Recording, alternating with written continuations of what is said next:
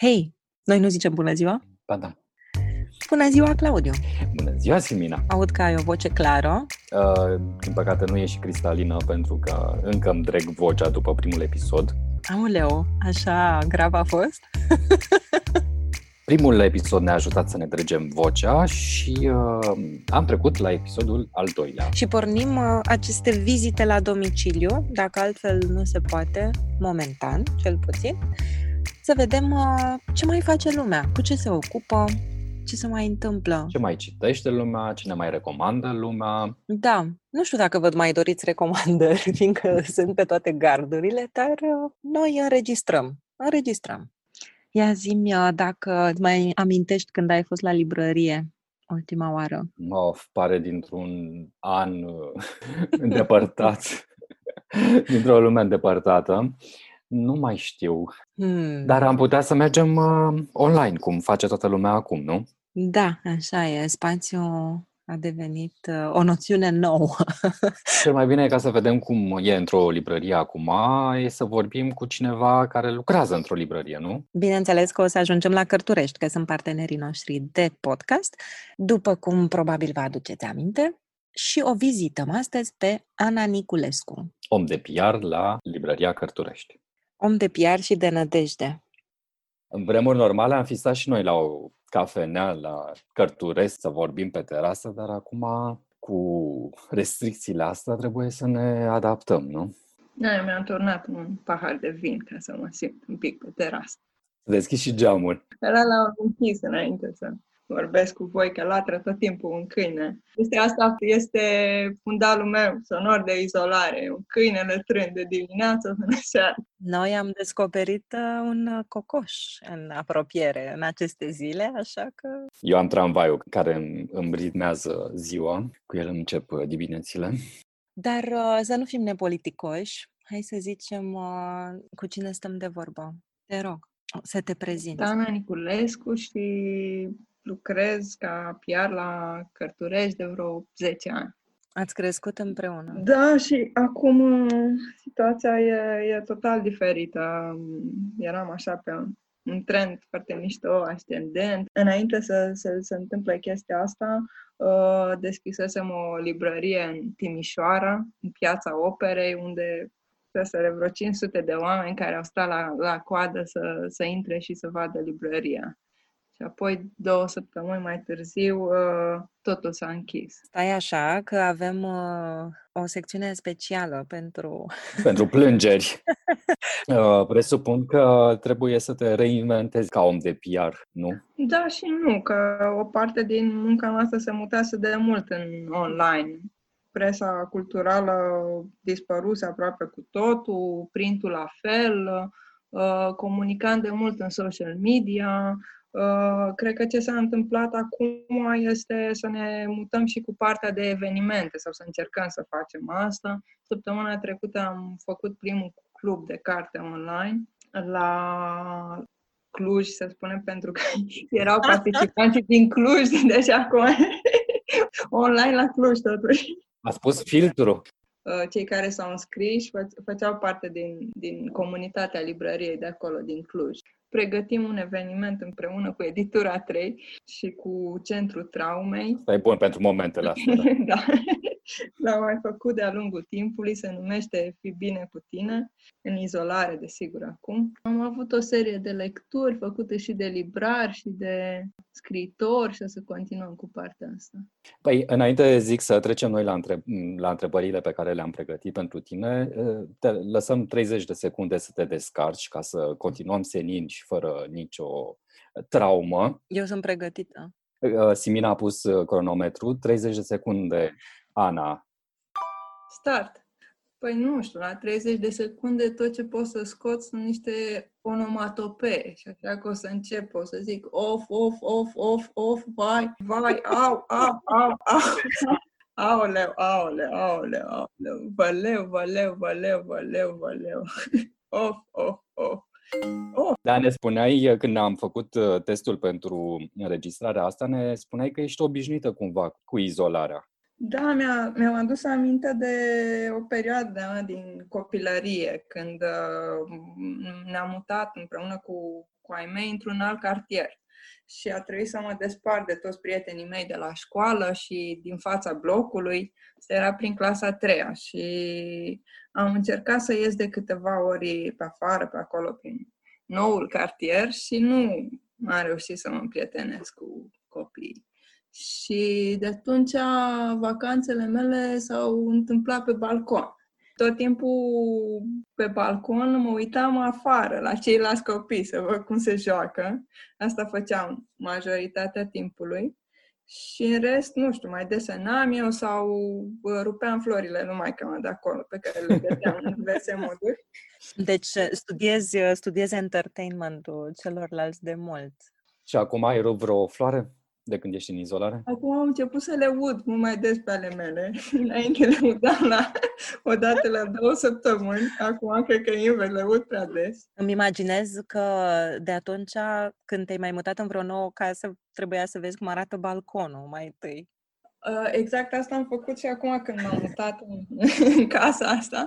Prima dată m-am gândit cum să-mi amenajez balconul și pentru că e foarte îngust, m-am gândit și eu aș fi vrut să-mi pun așa o măsuță și fotolii și nu știu dar nu, nu, nu aveam loc. Și atunci mi-am făcut o fel de teșghea de bar așa, care se sprijine pe balustrada balconului. Uh-huh. Și am mhm. adus două scaune de bar înalte. Uh-huh. Și tot plănuiam să stau acolo, să văd apusuri, să beau vin, să, să mă simt ca la terasă. N-am făcut asta, am, am apucat să fac foarte puțin, dar acum mănânc în fiecare zi pe balcon. Și mănânci la terasă, cum ar veni. Mănânc la terasă. Uh-huh. Și a, a fost amuzant că am citit zilele trecute un uh, articol la bbc.com în, fix în secțiunea de travel despre balcoane. Uh-huh. Asta apropo de ce se întâmplă în Italia, în balcoane, că sunt concerte, că uh-huh. oamenii și beau cafeaua și vorbesc peste balustradă și așa mai departe. Și era acolo o chestie spusă de un uh, pictor italian care a făcut parte din uh, mișcarea futuristă, uh, Umberto Boccioni îl chema și spunea că balconul este locul în care strada intră în casă. Uh-huh. Și mi s-a părut foarte mișto chestia asta. Uh, da, ai pregătit vreo melodie în cazul în care ai dedicat cuiva pe terasă ceva? Am uh, ascultat mai mult decât am uh, pregătit. Uh, Zilele trecute, vecinii mei au tras un chef copios, cred că erau cel puțin 15 persoane în cute. și am ascultat muzică toată seara. Și ai fost la petrecere, cum ar veni. Absolut, da. Dar uh, zine și ceva bun uh, care se întâmplă în afară de florile tale care sunt mult mai fericite de când cu izolarea. Ai uh, vreo rutină, vreun obicei nou care te Îți face bine? Pe care l-ai descoperit acum și l-ai luat în, în viața normală de după izolare. Banana bread, clar, nu există. Te-ai apucat de gătit acum, mai serios? Chiar am descoperit chestia asta cu uh, baking-ul terapeutic uh, uh-huh. și am făcut uh, focaccia și pâine fără frământare și pâine cu frământare și pizza și... Uh-huh. și asta e la modă, frământarea asta Frământare! e de izolare, așa. Am luat un licou din ala de, de drojdie, știți că nu se găseau, după aia erau cupulețele la foarte mici, acum am găsit în supermarket un lingou. Da, da ce mai sunt lingourile de aur pe lângă un lingou de drojdie? Deci ce ai luat în, în perioada de după, din tot ce ai descoperit acum? Aș lua un tip de tihnă și aș mai lua, cred că, nu știu, chestia asta că m-am, m-am vindecat oarecum de FOMO. Da, asta și pentru că știu că toată lumea stă acasă, nimeni nu face nimic.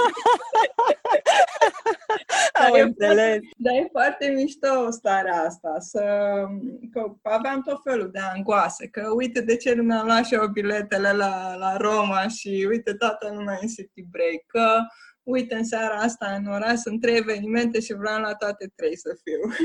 Acum nu ești la niciunul. E undeva între vindecare și răzbunare. Cam așa sună, da, într-adevăr. Da, și mi-a, mi-a plăcut un articol al lui Andrei Cornea din Dilema. Cred că se numea Obișnuință și uh, vorbea el despre tipul ăsta de tignă și tipul de descoperire a plăcerilor simple, că de fapt poți să te mulțumești cu puțin.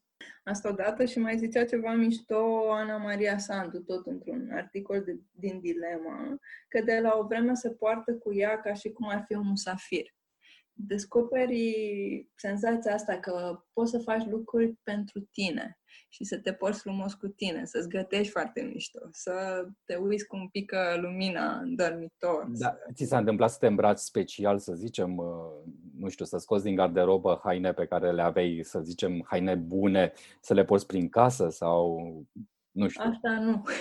și nici nu am mai gândit să-mi cumpăr haine. Deci asta clar o făceam pentru ceilalți. Și un lucru bun cu care o să ieși din asta. Pijamale, da, cu asta o să ieși. și ce mai citești? Ai uh, mai mult timp de citit acum? Da și nu. Au fost niște săptămâni în care și eu și ceilalți, o bună parte din oameni cu care vorbeam, nu, nu puteau să citească nimica în afară de știri și scrollat uh, compulsiv pe, pe Facebook și vorbi cu oamenii să vedem dacă sunt ok. Și în primele două săptămâni am citit chiar mai puțin decât citeam de obicei.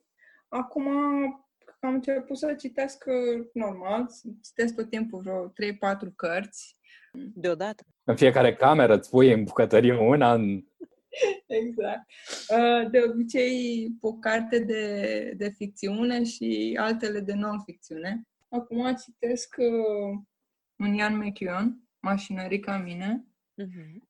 Explorează relația asta dintre uh, om și inteligența artificială. Uh-huh. Și o întrebare de tipul dacă o mașinărie poate să înțeleagă și să pătrundă sufletul uman.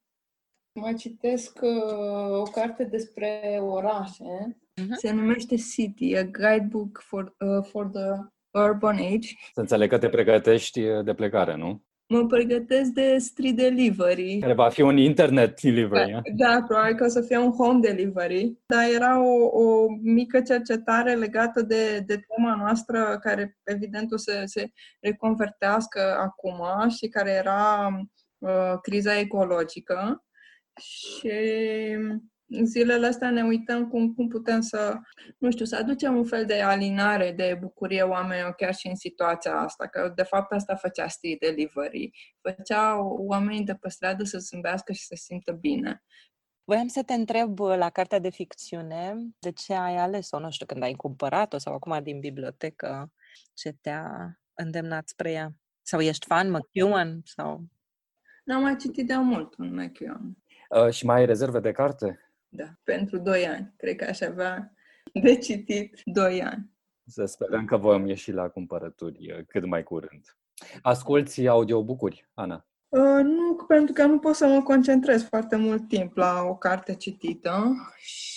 Dar um, mi-am descărcat Blinkist și ascult rezumată la cărți de non-ficțiune. Ce este acela? Pas... Te rog, explică-ne și nouă, că eu nu știu. E un, uh, o aplicație Așa. Uh, care face rezumate și audio și text uh, cărților de non-ficțiune și ascult, uh, ascult sinteza lor care sunt foarte mișto și bine făcute, în timp ce mă dau pe bicicletă sau fac niște exerciții din astea de rutină și, și pot să mă concentrez la treaba asta. Cum ți se pare? E de ajutor?